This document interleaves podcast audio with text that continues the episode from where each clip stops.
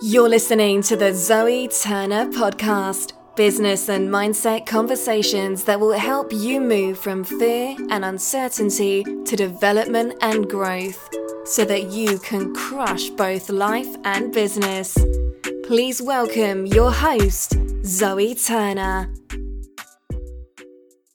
Thank you for agreeing to come on and it all happening really, really quickly. I really appreciate that. One of the numbers you sent me was a 917 number. Yeah, I'm in Dubai. Oh, you're in Dubai. Oh, is that where you live? Yeah, yeah, I've lived in Dubai now for 10 years. Yeah. I, I'm ready to leave, I have to say. I've probably been ready to leave for about, God, a long time, but I'm still here. I'm still here at the moment. What's it What's it like living there? It's it's a great place, but I mean I've been here like ten years, and uh, I'll be honest, I'm I get quite lonely here. You know, when I first moved here, I moved from the UK, and I was literally doing a job which I hated. I was a child protection social worker, and um, I was literally just kind of like burnt out and stressed out. I did that for 10 years. And alongside that, I was managing properties. Um, I bought a few properties which I, which I managed myself. I was very hands on. And I was literally just stressed out, totally stressed. And I got the opportunity to move to Dubai, get a job as a financial advisor. And um, so it's essentially it's a sales job. And um, Yeah. and it quite cutthroat, you know, and I'd never worked in sales before. But um, so I came out and a lot of determination. What I loved about about it was um, everyone was just positive. You know, I'd come from a career where a lot of people had a victim mentality, not just the service users, but even the people like I worked with. You know, they didn't enjoy. A lot of them didn't enjoy the job. It wasn't very well paid, and they just moaning all the time. So I moved from that to a very like dynamic environment, but it was a massive culture shock. I remember mm. driving down. Have you ever been to Dubai before? I don't like it. I've been there twice, and I, I, I must admit, it's not one of the places that I would rush back to. Well, I have to say it was never on my wish list. Surprisingly enough, it wasn't like if you could have said like where in the world would you like to go to, Dubai would never have been on the top 10. I have a tendency sometimes to stay places longer than necessary, you know, oh, and Yeah. I think we maybe we all do that, you know, remain in situations. Yeah, I mean, I don't like the UK, so I, I, I- have a house in the UK which I am going to sell, but I, I, I spend most of my life now in the Al, in the Al- Algarve. Yeah. But I've always had a, had property in the Algarve for the last twenty two years. Okay. Do you still have uh, your family is still in the UK? Yeah. Yeah, one of my my oldest daughter's going to come out here though. She's she's looking. She's just made an offer on a on a business out here, so if it goes through, she'll she'll move out here. Fantastic. And then your two other girls, they're still in the UK. Yeah, well, one's at university, and one she just starting. She's doing a, she does eyelashes, so I, don't- you never know what my daughters are doing. They're they're crazy. Yeah. Okay. Do you mind if I? Is it okay if I press record? Yeah, on Yeah, the Zoom. I'll press. uh, I won't get started straight away. Is there anything in particular you want me to touch on, or anything you don't want me to talk about? No. Talk about anything. You just talk. I mean, if it's a subject I don't want to, I just say I'm not going to talk about it. That's how Yeah. I deal with it. Ex- open book. excellent. Yeah, brilliant. I read your book, by the way, so it was fantastic. documentary out at the moment on Amazon Prime. Oh, really? Um, Frank from Frank to Kelly. Yeah. Oh, I didn't know that. Okay, I'd like, and that's out at the moment, is it? Amazon Prime at the moment, and then I'm having another feature documentary which is being made by a big American company at the moment. Um, I don't know when that'll be out, but they're doing that. But that's all I really do, other than public speaking. Now I try not to. Uh, you know, I mean, we talk about it as we're talking, so doesn't matter. But I mean, I don't, you know, I don't like that. I don't see myself as a celebrity. I know everyone describes them celebrity, but I don't like that lifestyle. I like the quiet life that I live here. It's one of the reasons I like living in Portugal. Whereabouts in Portugal are you? I live near um, Okay. I live in a little, little Portuguese country village, farming village. Okay. I often thought, well, I've often thought many times that Portugal might be my next stop. The nice expat community here, um, and the people are lovely here, and they like us. They like the Brits here, you know, and, and everyone's very helpful. But if you're coming here, it's not dynamic, so do not. You have to sort of step back and realise that it's like I suppose, like Mexico. Why do today what I can do tomorrow? That sort of attitude. Yeah, mañana, mañana. okay. I'll I'll start with the introduction then, Kelly. Um, you know, for purpose of the the, the podcast. So uh, today on my podcast, I am interviewing former boxing manager and promoter Kelly Maloney. After years of hiding her truth from the world and in many ways from herself, Kelly has made the brave decision. She made the brave decision to transition to become a female. Many of us go through life hiding from our truth because sometimes the consequences are far too painful to face. And that's why I'm super excited to be speaking with this inspirational, courageous lady today. So, welcome to the podcast, Kelly. Thank you, Zoe. How are you, Kelly? I'm good. I'm very good, enjoying the sunshine. Um, following the, the rules of the lockdown and what's going on at the moment of the COVID 19. And um, to be honest, I'm just enjoying life. I'm in a very good place. Um, and I can't, I can't moan. You know, there's always someone worse off than me. That's how I look at life. Exactly. And uh, uh, I sort of just think to myself, you know what? If I could choose anything, I would choose the life I live now. You know, to me, where I live is like my heaven on earth, and wow. um, I'm just very lucky. That's all I can say. You sound I'm very just... blessed. So my next question, you've pretty much answered my next question, which was going to be, what are you grateful for today? Well, I'm grateful that I'm alive because I had a few near misses when I was in a bad place. I'm grateful that I now can control that dark tunnel that exists around me and you know, and I think most of us have that um, mm. issue. I've learned to control that with the help of my family and my daughters, and obviously my counselling, and um, and and and very good friends. You know, I I've changed my life totally around. I've gone from being a boxing promoter to a high profile trans woman to just a woman living her life the way she wants to live it now. What do you do to maintain kind of your mental health. You know, I'm very big on routine, especially on my morning routine. Really, really what? strict about that. What's your routine? Do you have any specific routine? I don't sort of live by routine. I'm sort. I live in organised chaos, but because I do have three very large dogs, I I have to get up every morning, um, and I have I have a hot lemon and ginger and honey. Oh, it's one um, of my favourite drinks. Then I, I'll, I'll walk the dogs anything up to an hour, or depending on if it's hot or what the weather's like. I'll walk the dogs. I'll come back.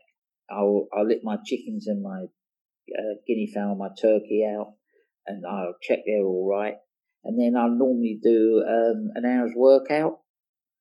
And on a Wednesday, I have uh, four clients that I do one to one personal training with and I have a client in the UK that I do training with over the over the over the, uh, WhatsApp or Face FaceTime, mm-hmm. and uh, then I may have I potter around a little bit. Then I may go for coffee um, and meet some people, or I just go into the little village and sit there and watch the world go by. And then sounds like you've got a pretty good life going on. Yeah, I, I you know, I, I, I do still work. I mean, saying, you know, so like I, I, check all my emails and I respond to everything as well. In But I can do that sitting in the cafe, so that's why I like it. Yeah, exactly. what training do you do these days? Do you still like hit the pads? Do you do any boxing? Do um, I still manage a, female boxer? Mm. I actually manage a boxers, but one is active at the moment. But obviously, with the virus, everything's very hard, so it's mm-hmm. like a little bit still. Personally, I, I work on the punch bag and I, I do a few, a few boxing exercises in my own routine. Yeah. Let's talk about your your transition, Kelly, um, because for you it was um, it was a long time coming. I, I said to you before um, today that I'd read your book, and I devoured that in two sittings. I thought it was um, it was incredible, and it certainly opened my eyes up a lot because I I'll be honest, I knew very little about the trans community, and it opened my eyes to the inside turmoil that growing up. You know, I think it depends. Uh, everything changes. Like now, everyone knows so much about the gender dysphoria, and there's so much help out there. There's so much um, advice. Some is good, some is bad, um, but there's help there, and people are more acceptant of it. Though there is at this moment, it's crazy or backlash and attack from the right wing press and right wing people and certain feminist groups um, that are very anti trans women. Mm. Um, but overall, there, there's a lot more help, you know, and a lot more advice, advice and guidelines. When when I was very young, there was none of that. And to be honest, I did. I knew I was different. But I didn't know what I was different about, and I didn't know why I was different. I, I didn't.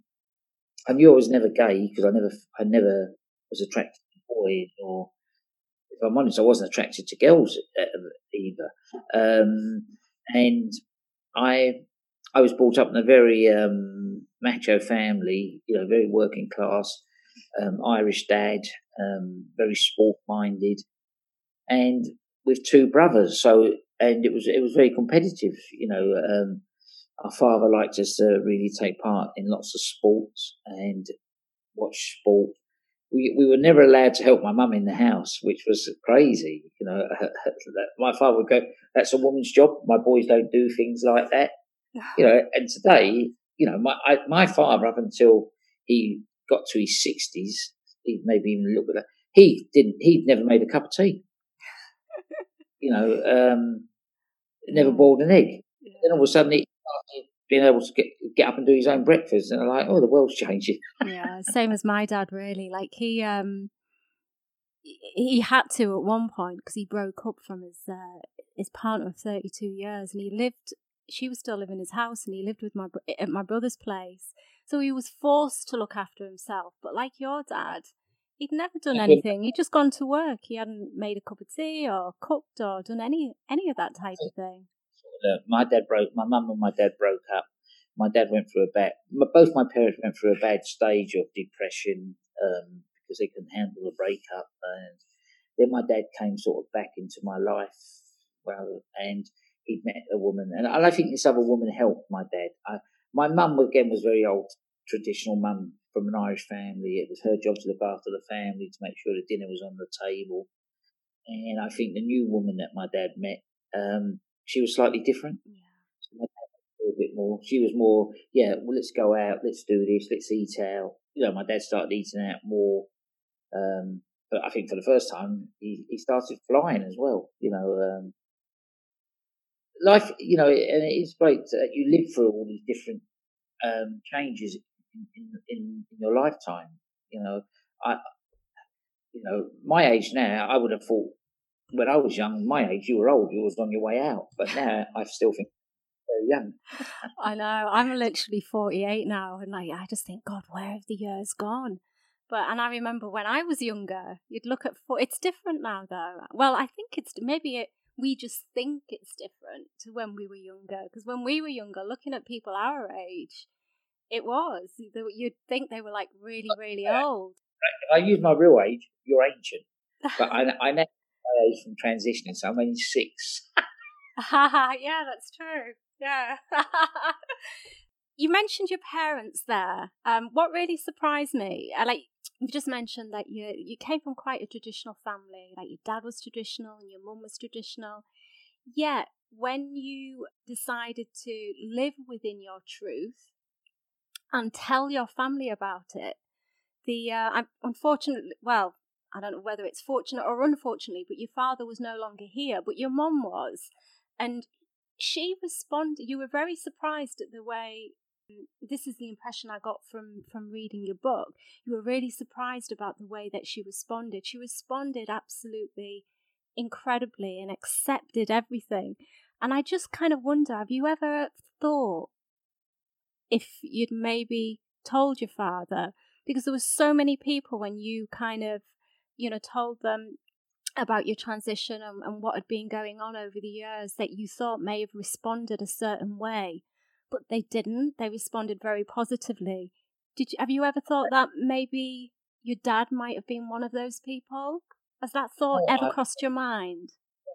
It does today. I mean, I know my father passed away in 2009, and if I'm honest, or 2010 it might I can't remember. No, 2010. It was 10 years today. This this year. Um, I I often lay in bed at night, and you know, I think, and I actually speak to my dad. I know it might sound crazy, and and I ask him, and I just say, Dad, you know, I hope you understand what I went through. I hope you're as proud as me as you was as proud of Frank. Um, you know, and I mean, I never get a response, so I never know what his answer is. But I don't know. It's I've my mother says he would never have understood. My brother, who's just started talking to me after ten years because been infected when I first transition, he has said my dad wouldn't understand. Um, my other brother also says my dad wouldn't understand. And I and my dad's ex partner, before she passed away, she said my father would never have accepted me or or, or understood it because she she never did either. She never she could never accept why I transitioned. Not that I saw much. Once my father passed away, I'll be honest, I never saw much of her because mm. my mother was a and to me she was my father's companion and partner. And I had a lot of respect for her because the way she looked after my dad through his illness and everything else. But when my dad passed away, for me, there was no reason for me other than if I did see her to be polite and well mannered to her because her links with my family or with me, I personally, I felt were over because yeah. my mum was alive. Yeah, and I felt that loyalty to your mum. Yeah. I just felt disrespect my mum. Mm. You know, I my children's went and saw her because they they called her nanny too or whatever mm. you want. Uh, and I had no problems with that. Um, but you know, I, I, I did sort of have problems with her trying to sort of because she was my dad's wife. Uh, I use the word muscle in and try and be the, my my children's um, grandparents because she never had no children. Mm. She never, she, so she never had no children. But to me, my mum was alive, so I could never ever accept that. And I used to have to tell her, "Look, you're not my children's grandmother. Your step relation to them." It's very much like today. People say my children disrespect me because they call me daddy when we're out in public, and I go, "No, they don't disrespect me. That is, I am their dad mm. biologically, and they have a mother. So how can how can I disrespect the mother of my children, which I don't. You know, I'm very friendly with my two ex-wives, which is very nice. And, you know, we talk, we, you know, I'm cl- much closer to Tracy than I am to Emma's mum because mm. obviously that, that was a, that was very long time ago. But, but only last week I went out to dinner with Emma and her mum, you know, mm. and, and, I just think that's, um, that's nice. And I, I think, you know, they must wonder, how did we never know about this when we was married to this person? You know, and I don't know if they did know or if they had any sort of inkling. If they did, they will never say they did. But I, I, I think there was little signs, but not enough signs to make people worry because sometimes I remember once my daughter went to me, "Why are you sitting so early, like?" And I didn't realise I was doing that, and I, I said, "Oh, I, I, I was just daydreaming." As soon as anyone like, I was very I was very much into making sure that I was seen as very macho. Mm. And I think that was a lot of the problems. One of the reasons a lot of the comments I made, which were quite outrageous in certain times and, and, and offences, I hold my hands up to that. But it was all like a, you build a defence in front of you, you build a brick wall around you. And, and, and that was the way I, I done it by, by being this arrogant little horrible man. I used to think I was a very nice man, but uh, people told me I wasn't. well, I'm sure you. I'm sure you were. I'm sure there was nice sides um, to you back then. Um, that's for sure. And we all go through stages when you know saying things that we shouldn't, and you know, especially I guess for yourself being in the public eye. You know, it's it must have been a, just a very bizarre experience for you. When I when I was growing up, and I was always taught because I was in the box business from a very early age, and I was taught by some very good teachers. That's why I think I was quite good at the job. Mm. And told, remember this: no press is bad press. And what's in the papers today is tomorrow's chip paper. But yes, they were right in them days, but you forget the internet came along and the web said or you put out there. I can go back on the internet and pull up stuff that I said and I read them and I think, how the hell did I ever say that? that that's not me. Mm. But it wasn't at that time, you know. Yeah. So people out there never never follow the um, teachings that I was brought up on. It, it's not paper tomorrow. It's on the internet forever. When you retired from boxing, like really, you had two very significant events in your life. Um, you know, you, when you uh, you transitioned and then you retired from a career um, that you loved um, for many years that you loved. Um, how did you navigate your way through that? Because just retiring in itself from a a profession is you know along with that comes a lot of feelings of grief and a lot of loss so you not only did you have that to contend with you had your you know the transition as well well i knew i knew transitioning that i couldn't stay in the business. Well I, and now i go back i think maybe i could have stayed in the business but i, I had lost a little bit of interest yeah. if i'm I, I lost the love for it became it's a bit like what you just said. You think you've overstayed your welcome where you where you are based now. I think you can over like football managers i think they can always overstay their welcome at football clubs uh, Uh, or or a chief executive you know because and, and i i just felt that i was coming to the end but i always entered boxing and i always used to say this to everybody in my team remember one day this is all going to end it doesn't matter how it's going to end, but it's going to end. You know, Lennox Lewis's career is going to come to an end. You could fall out with Lennox Lewis. Another fighter might come along, but that's going to, the careers are short. So mentally, I was quite, and I'm quite strong mentally. Uh, I think I am, you know, on certain aspects I am. And I was mentally, I mentally prepared myself to, for it to come to an end. And I think obviously David Price losing his last two fights was fine. May have been the straw that broke the camel's back for me because I obviously David Price was my golden goose at the time and was the one that kept my TV contract going. Mm. Um, and losing two fights on the trot by knockouts is not the greatest way to renegotiate a contract. I had young fighters, but the terms wouldn't have been as good.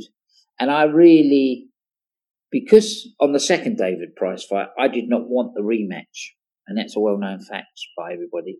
I talk, I tried so hard to talk David out of the rematch, but David and his team insisted on it with his legal It's advisors. interesting that because that you didn't want that. That's not the impression I got from the book was that you didn't want it, but you were too tired to like argue about it. You were, you know, it was almost like you'd lost that kind of passion to like say, right, this is what I want, and but really in re- in retrospect, maybe if you'd gone the route you had, it might have been a different different outcome there. But I don't know. Could have, would have, should have.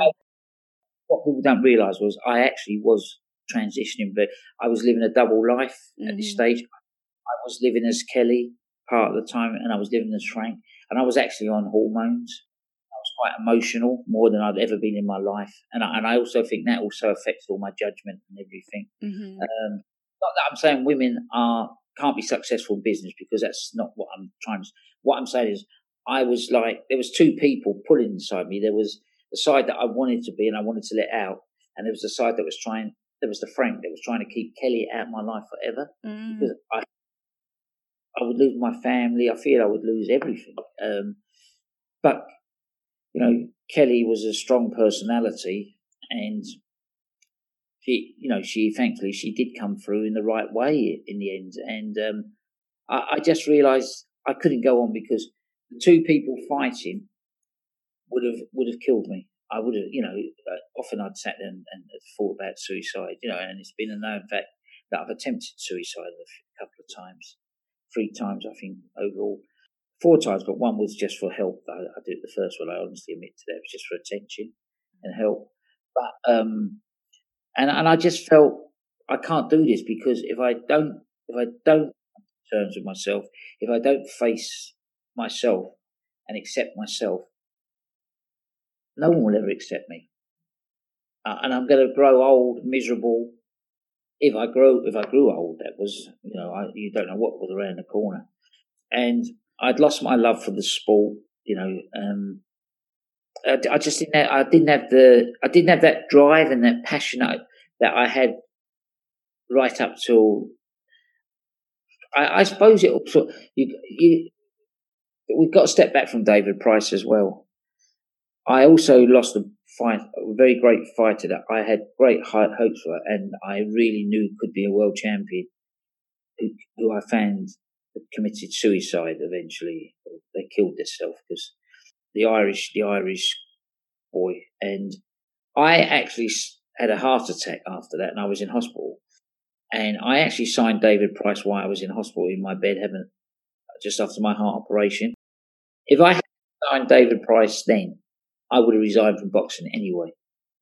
Darren Sutherland thing really, and I haven't really spoken about this, but but because I've had lots of times, I started looking back at things and trying to analyze my life and why things change in someone's, life. and that was it. And again, I go back a bit further as well. I had a great little fighter in Paul Ingalls, who I had utmost respect for too. There was Paul Ingalls and Scott Harrison. Both of them cases ended in tragedy, and so my love and my passion was beginning to fade anyway. And every time it faded, I don't know how it happened. Like Darren Sutherland came into my life. So it picked me up and yeah, I'm going to do this. And it, then all of a sudden, a tragedy happened with Darren Sutherland and I, I want to get out. But then I get the phone call, David Price is willing to sign a contract you've offered him, which was before I found Sutherland. So I'm now in a situation where, okay, I'm going to sign the contract. But David Price will keep me going and that, but there was nothing. I had not. I had never prepared for after David Price because I, I just felt, man, I honestly felt after the first Thompson fight, after I came out to Tracy uh, after my my father's death, I knew there was, you know, no going back because the, the counsellor told me once I took the lid off the Pandora box, mm. you don't put that box, and I done that, and I I just wanted to live as the real me, to be honest, you know. Um, and I don't think the boxing world at that time would have been very accepting of me. You know, I don't think they are today, but some are and some aren't. You know, I saw some of the tweets, I saw some of the social media, I saw some of the recordings by top promoters in boxing, which have since disappeared because we've looked for them for one of the documentaries and they've mysteriously disappeared. Um, obviously, been pulled down interesting what people say, like to the media, what maybe what they should say, and possibly maybe what goes on behind the scenes. You know, yeah, for pulling so, stuff uh, down. And I and I, I, I don't think um, I think I needed that break. I, I I think you know my I burnt I burnt all my fuel and I, I, was on another. I was on a. I was on another journey. I was on a journey to discover myself, and to me, that was more important. Yeah, and it sounds like, you know, what you experienced within boxing. It's probably really helped. What's the word to use? Prepare you for for what you were to experience. The likes of dealing with Don King, for example, who you would do anything that you could to discredit you you know, and all the difficulties that you had around that. And, you know, you've got to be made of pretty tough stuff to to deal with all of that, that, that rubbish. Yeah, I'm very lucky. I, I, I, am mentally, in certain aspects, I say I'm very strong. I think uh, I'm quite, I'm very emotional, which I never was. I wasn't as, I was emotional as Frank, but not as emotional as I am now. Um, and I do blame the hormones. So I don't, if females don't that's the one honestly, and I and my daughters say, why don't you just stop, take those hormone tablets or patches, whatever you're on, because you're too emotional, you cry too much, you know. And um, I, I don't know. It's it's it's a complete. You know, I look at what I remember what my counsellor said to me when I finally said to my counsellor, "Do you know something? I'm now I, I'm I'm looking I am going to become my true self. I'm ready to face the world. And, and she said to me, you know what? She said, Kellie, you've got to look at it like this. She said, you are starting your life all over again. She said, you're going to have to learn to walk, learn to sit, learn to talk, learn to go out. And she said, if you start dating, you're going to have to learn to date again. She said, it's totally different. She said, think of your friends. I said, what do you mean think of my friends? They're not coming on this journey with me. They're not transitioning. She went, no. She said, they're going to be retiring. She said, and they're going to be either playing golf, going out to lunches, sitting in the pub, or gardening. She said, you are going to be living a whole new life and experience something completely new. She said, you know, it's, you don't realize in a way how lucky or how, what you're going to go through. She said, it's, it's going to be a bit of a bumpy road. We all accept that. But if you do come to 100% terms with yourself and you can accept that, you're going to have an amazing life. And you know what? That counsellor was really true and right about it. Has been, you know, I have spoken to a few friends who are sort of don't know what they want to do with their lives no more because they're coming to the end of their working life and they've got no concept of what they want to do. Where I'm mm. still learning and discovering things, you know, all right, my transition was six years ago. No, yeah, five years ago, let's say. Maybe six, I started coming. So about, I started coming out earlier, but living full, living totally and be, being the real me. And I am still learning things today, you know, and, and, and it's, it, it's amazing. It's um, it, it, it's fantastic if I'm honest. Yeah. Yeah, you sound like you're in a good place at the moment. And when you did transition, like you were so worried about what people would say. Well, I think it was more so your family. You know, you had a lot of the responsibility and the guilt was, you know, that you wouldn't hurt your family, which I completely understand. And I can't ever begin to think what you must have been going through you know on the outside of things you really were accepted by by a lot of people and and by your family too or, or most of them that must have been incredibly reassuring for you yeah i you know as i say i think i'm very lucky i i think you know all of us from the trans community we fear rejection we fear losing everything we fear the very much loss of a family you know, I've met some girls and, and boys that have transitioned the other way that have been lost everything. You know, uh, I've also known a couple that were on the same journey as me, but never got to the end of the journey. Unfortunately, they took their lives. Uh, you know, it's a very, it's a very hard journey. It's a very sad journey. And some of us are very lucky. And I've met some that have got the same life as me and some that have, that have, have done this journey but live under under the radar, shall we say? They've just moved into the site and they live a very like what I wanted to do. And I know that if I had a, if I wasn't Frank Maloney, the boxing promoter, I would have done that because I never had a problem. When I when I started living as Kellie and going out and that, no one bothered me. I never got looked at twice. I never got picked on. I never got um, name called or anything like that. Maybe because I was only five foot two and I was quite slim and um, I. But when when my story broke, it obviously social media and the idiots, you know, in the world, as I call them, the lager, the what the keyboard warriors, um, they decided they could have a. It gave them um, rights to attack me, and not just me, to attack the trans community, and and I'm not a trans activist. I don't. I don't want to be an activist. No, I, I don't want to put myself up there on the pulpit. I help and support people, and I do help and support. Yeah. So a lot online, uh, privately. I do one to one talking with them. I talk to quite a few parents that children are going through it, um, but I don't want to be out there. Um, you know, every day because I also feel sometimes some of us in the trans community, we are our own worst enemies we may demand too many rights when all, you know, I understand we should have health care, and I think that's very important. We should be given the same sort of um, treatment as anyone else on the national health. Um, you know, it's gender dysphoria is not a mental issue. I do believe it's a medical issue mm. because if it was, we need doctors. You know, I, I heard Theresa May speaking saying it wasn't a medical issue, but to me, it is a medical issue because I saw more doctors than anyone during my transitioning. So, it, and I do think, you know, we, we pay our taxes the same as anyone else. So we are entitled to the health care that everyone else should be entitled to.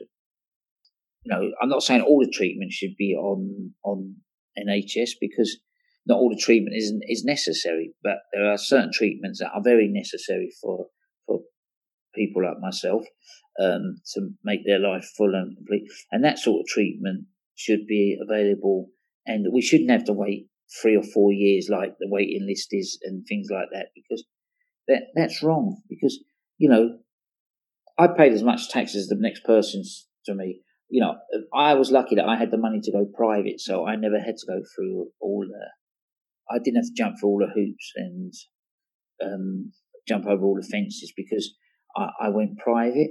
Um, and you know, I get a few trans people attacking me because of that. Uh, oh, it's all right for her because she had money.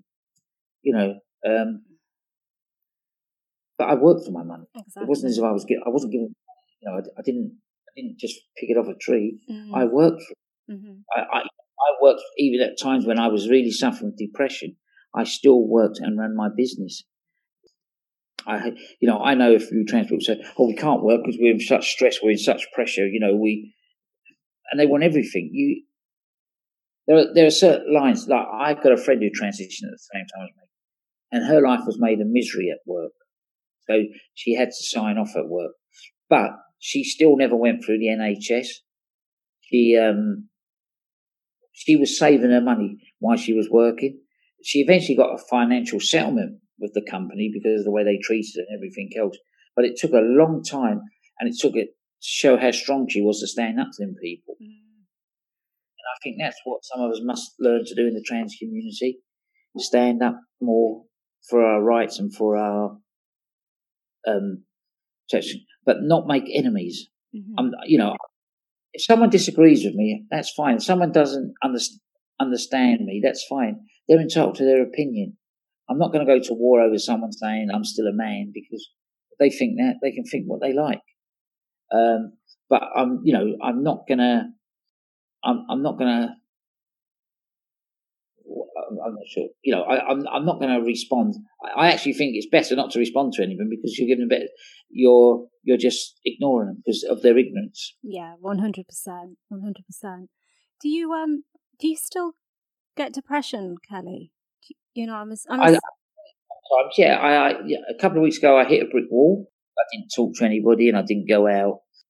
Eventually, my daughter sort of got me talking again, and she came out to see me, and it really helped me. Yeah, um, I don't know why, because my life wasn't in a bad place at the time. It just, yeah, I, I do say that I live with this dark tunnel yeah. around, and every so often I slip into this tunnel. Well, not every so often, thank heavens now and again. Um, but as long as I can see that light, I can pull my way out. When you go further into the tunnel, like I did in October 2018, when I couldn't see no light, mm. and that's when I really, really bad, and I ended up in a psychiatric hospital um, here in Portugal, and I think that might have scared me as well.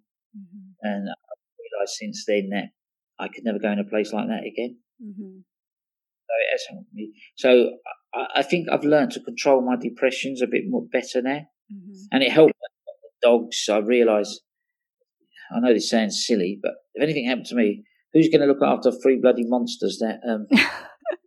I'd have them. I absolutely love dogs, but um, yeah. I'm, I'm, we're family. The dogs and me are family. The yeah, you know, turkey and me are family. So it's I I've changed my life around in that way, mm. and no, I'm not going to say I'm never going to go into that dark tunnel because, as I said, I, I started slipping in there about a couple of weeks ago, but I managed to get out of it pretty, not as quick as I got in there, but I managed because it was something very, um, very special to me.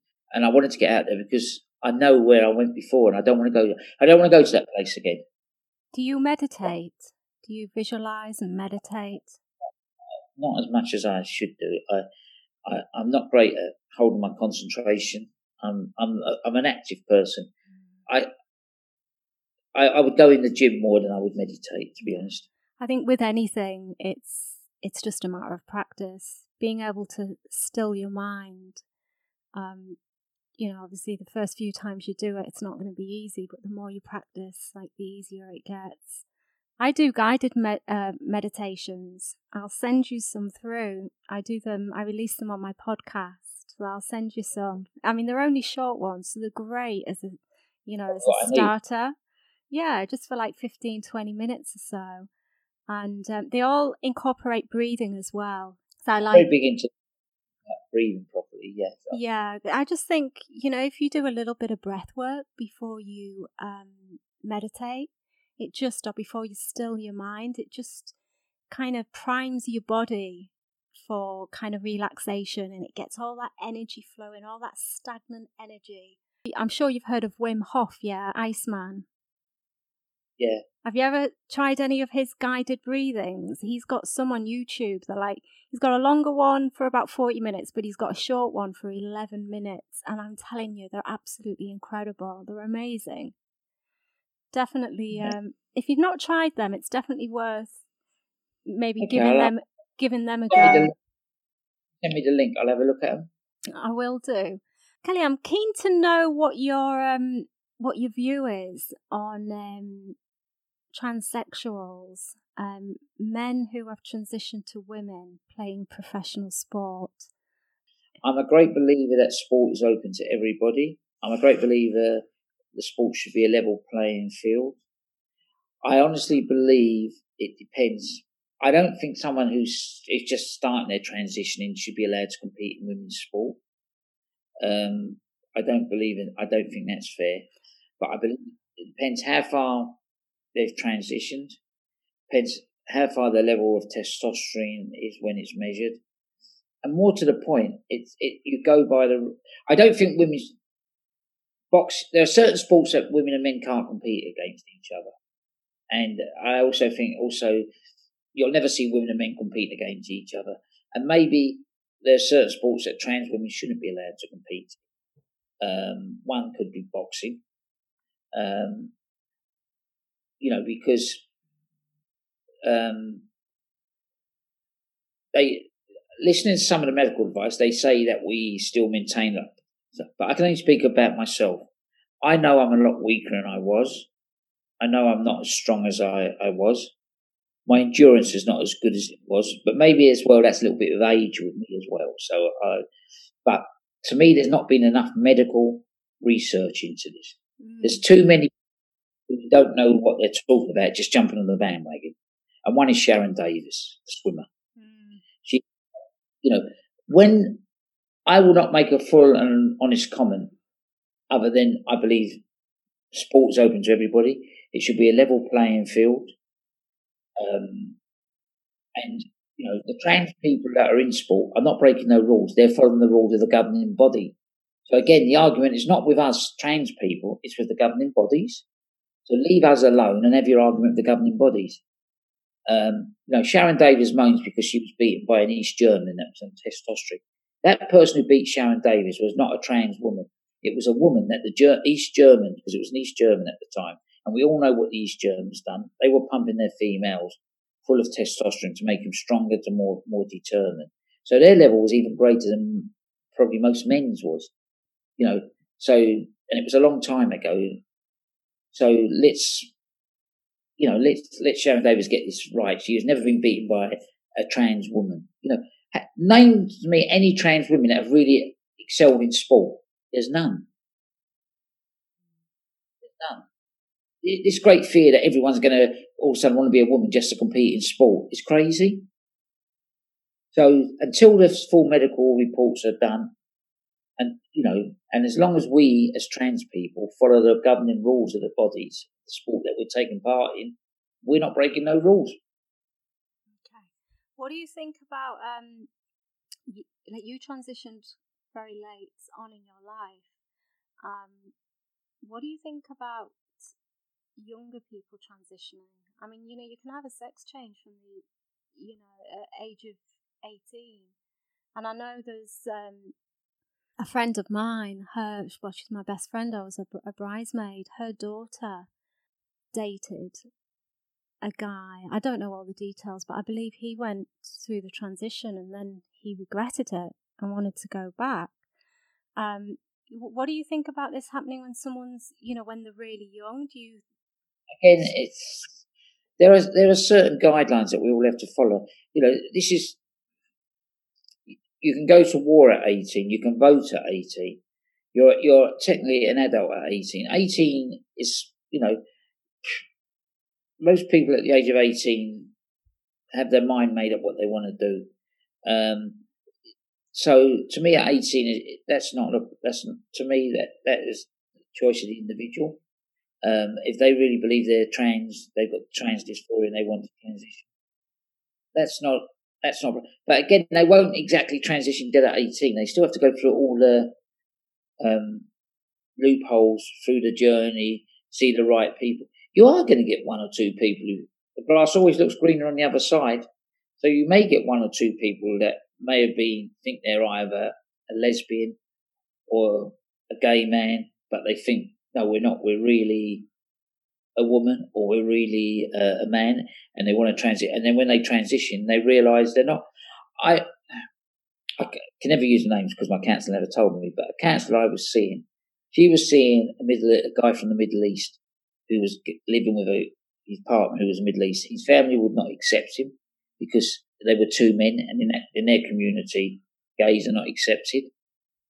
But he was under the impression that if he transitioned, his family would accept him because he'd be a woman. And his family, and when he told his family this, the family said yes. But what he doesn't realise is, by transitioning, his partner wasn't in love with a woman. He was in love with a man because his partner's gay. So if he transitioned, the counsellor's trying to tell him your partner may not be in love with you anymore. That is not the answer. Um, so I don't, you know, I don't, I don't believe people should transition very young in age, but I also believe that if a young child believes they're born in the wrong body, I have talked to a few parents who said to me, and I would say, look, I'm not a doctor, so I don't, I can only tell you what I would do. And my philosophy would be, I would just say, okay, just continue normal. No, if they've got a boy who wants to put a dress on, just, but don't make a big fuss about it. Don't show, don't put that on him just let him do it and then move on with the day. It's it's all about support, care, and love to me eh, for someone that's young. That person will find if they're really transgender, that will not go away. So when they get to a bit older, 18, 19, and if they then they go on that journey of transitioning. You know, I'm not an expert in it, so I yeah. I can't I, I, you know, I can only tell what I know, and and I think that if you look back, there's a lot of self harm. The transgender community have the biggest rate of uh, suicide and attempted suicide than any other group in, in society. So there must, you know, all I know is that I'm a much better person since I've transitioned. So for me, it was the right thing to do, and I'm sure it, there's much more people well, a lot more happy than regret transitioning because it's been um, it's it's the right thing to do. Yeah, I guess when you're younger, there's just the whole identity thing. You know, like I'm a different person now to what I was when I was 18, and I think we all go through that. Those maybe identity crises when when we're younger. I mean, how many genders are there out there now? I, I can't keep up with the different genders and I don't understand them. I honestly don't understand them. There's gender neutral. There's um, um, gender queer. You know, you keep go, there's two spirits. There's gender drag. I, you know, I know someone that it depends how they wake up in the morning, depends if they're a man or woman. So, you know, I was brought up to believe there was only two genders. Um, and there was, shall we say, free sexualities and bisexual. So four. But when I say two genders, there was three. There was intersex. There's always been intersex, where which is slightly because I, you know, I've met a couple of people that are intersex as well, um, and that that's very hard because their sexuality is chosen by the doctor at their birth. So, uh, what's intersex? Sex is where they're born with both um, uh, both organs. Gen- genitalia, right? Okay, got you. Uh, one question here that I want to ask you. Knowing what you know now, what would you say to your younger self? Knowing what you know now. I, I think I would have said to my younger self, do you know what? You've got to be brave. You've got to face yourself, and you can live a really not a good life. Um, yeah, and if I went back on my life, would I transition earlier? Part of me would say yes, and part of me say no because I've been very lucky with the love of my children. So if I had transitioned early, I wouldn't I wouldn't have had my children in my life. Uh, so it's a very hard question, but I think I might have said to my younger self, "You know what? You've got to be brave. You've got to face the truth. That way, that way, you may not cause it or upset as many people. Because I know this journey wasn't just about me. This journey was about my partners that I left behind and my children. So they've had to go on a, a journey and rediscover everything. So it's not just about, you know, transgender people who think it's all about them are very selfish people. It's not just about you. It's about family. It's about everything. And you have to look at all that. You know, at the end of the day, you still have to go on your journey because I had to. So it's, but you have to look at the destruction, the consequences, and final outcome. And I think, you know, your family, you know, when you, you know, we all go, you know, get, well, I say we all, I mean, I've started feeling over the last few years after the loss of my grandfather, I've never experienced depression before and um, and it hit me about five years ago. Um, so when you do, so I kind of can empathise with people now, whereas before I didn't feel like I could until you've experienced it. You you don't really get it. It's like until you experience loss and grief. Before I'd lost my granddad, I didn't really get it when people were grieving. I'd go through the motions and say I'm sorry, but but now, but but now I know. So but I guess what I'm getting to is, you know, when you do have, like a couple of weeks ago, you had a bit of a dip and, and a low time, and, you know, it's, I guess it's just really important to focus on what you have got in your life, and you have got such a wonderful, loving family around you. You know, you've um, you you've got your dogs who rely on you as well, but you've also got your kids, and and in many ways, God, you're in such a blessed position to to have that. And there's so many so many people haven't got that. And like yourself says so many transgender transgender um, you know individuals have, have just gone through the whole process feeling really really lonely and, and not having that support as well. Yeah i know and it's hard for them and you know my heart goes out to them people. And uh, you know i i i, just don't know. And it's all about you know society. You know, as I said, I don't expect everyone to understand or like me, but what I do is expect people to respect me the same as I would res- I respect most other forms of human life. Because we're all different. The world is not black and white the way I thought it was, but the way I grew up. The world is black, grey. There's a very big grey area, and and white, and there's also a few multicolours out there. You've experienced so much in your life uh, Kellie, is there anything else that you haven't experienced? Any goals or any future ambitions that you would like to to work towards? I don't, uh, one thing, uh, if I'm honest, the one thing that I think about is I had a very loving relationship with my partner. Obviously, when I transitioned, that relationship came to an end. And I wonder, and I mentally prepared myself that I would live the rest of my life alone and just have a nice social life, which I which I have got. So, mm.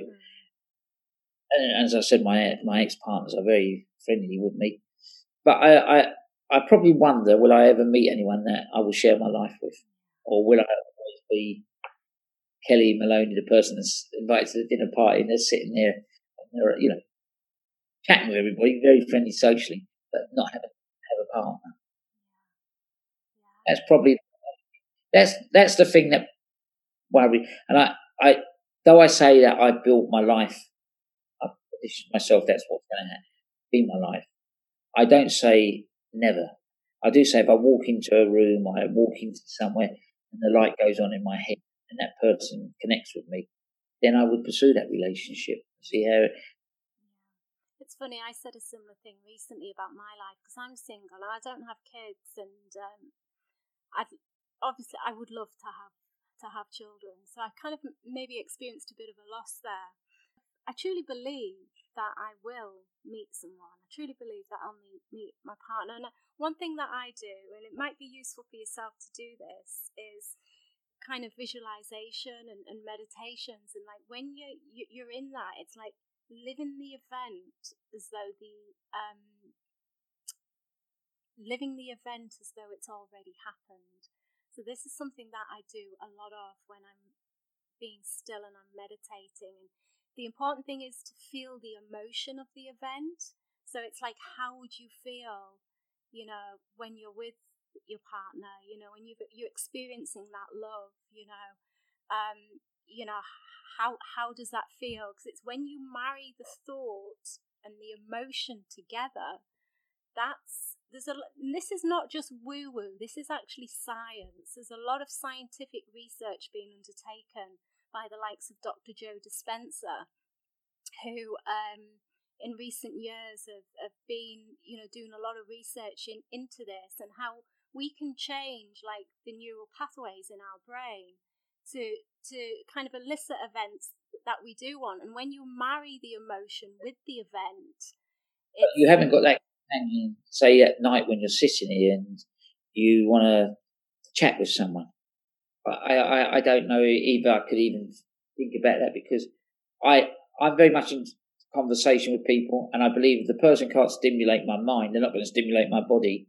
So there's no me having that emotion. It's very, it is very, very powerful. I'm not sure how long we've been chatting for now, but I just want to ask you a couple of questions about boxing. Is that okay? Yeah. Is that... um, do you ever think that the heavyweight division, because when you were involved in boxing, it was just incredible in the 90s, and it's never ever got back to that. Do you think it's ever going to get back to that, how it was? Okay. that's what I said earlier. You can only live in the eras you live in. Mm. Heavyweight boxers from then are different to heavyweight boxers today. You know, people say that when I lived, but I never lived in the era of Muhammad Ali, Joe Frazier, um, Larry Holmes, people like that. So it just goes in phases. So I'm obviously going to be honest and think that I lived in the best era of heavyweights. Um, none of them as good as that bunch that I was involved with. But I think you did. Um, you did live in the best era. And, you know, and boxing then was a lot better. Mm. I, I'm not a great lover of boxing now the way it's gone because I think it's lost its magnitude. It's more like producing shows for TV. That's what I believe in now, you know, especially with this virus because nothing can happen at the moment. Mm-hmm. You know, no motor, no boxer unless he's with one of the big two can get any work. Dana. I don't know if you follow the UFC, but uh, Dana White's over here in Abu Dhabi at the moment on Fight Island, and um, that guy is just such a, a grafter, such a worker. But I know they're having fights you know, uh, over there. Um, I don't know whether or not people are actually going to see them. I probably not. I'm not so sure. Dana White is a very clever guy. He completely. The UFC is totally run different to boxing. Mm. Fighters are signed to UFC, where boxers are not signed to boxing organisations. Mm-hmm. Okay. One last question for you, Kellie. Um, when you're what would you like your legacy to be when you're no longer here? What would you like people to say about you? I don't know. Um, yeah, I've never thought about that. Um,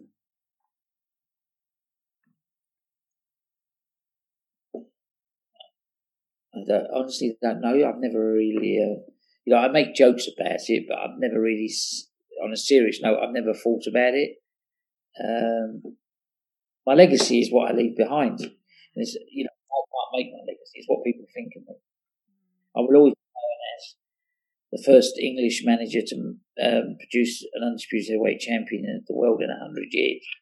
Um, I will be known as the first boxing promoter to transition openly. Um, I, I honestly don't know. You know, I might be known for other bad things um, and other good things. Um, but, you know, as long as I can put my head on the pillow at night and know that I can sleep with myself and wake up in the morning and lay straight in bed, what I think a lot of people can't do in the boxing world and in other worlds, um, I'm, I'm happy with myself. That's incredible. Kellie, thank you so much for your time. I certainly think you're an inspiration. I think so many other people out there do as well. And um, yeah, and would you say that you found? I keep coming out with all these questions, but last one, would you say that you found inner peace? Yes, yes, yeah. I'm at peace with myself now, and I'm very contented with myself. I'm not going to say that I don't have down moments because I do, but 99% of my life now is totally at peace with myself. And it's a nice place to be. And I truly, and I, and I truly think 20, when you're at that place, um, that's when everything that you want in your life is going to come. So let's watch this space. careful about letting someone in my life because I'm also another thing my counsellor told me that I've always never let anyone, never let negative people into your life. I did let a couple of people into my life, and you know, as I say, in 2018, I nearly killed myself over an issue. Um, you know, I thought I'd met someone not long ago. Again, it wasn't the right person. So it, it's um, but that's not that's not to me. I, my daughter's says right. My oldest daughter said to me, "Remember this, Dad. Something you always told us. You don't need anyone in your life, but you'd like some. You'd like someone in your life." And I think if I keep to that philosophy, I'm going to be fine. One hundred percent. And I think when these situations or relationships don't work out, it's just kind of paving the way for the next one or the right person to come into your life you learn from every everyone, don't you? You learn from all your mistakes. That's how I, that's what I believe in. Yeah, one hundred percent. Well, thank you so much, Kellie. Thank you for being a guest today, and uh, I really appreciate you taking the time out. That's right. Will you send me the link when you put it up? I.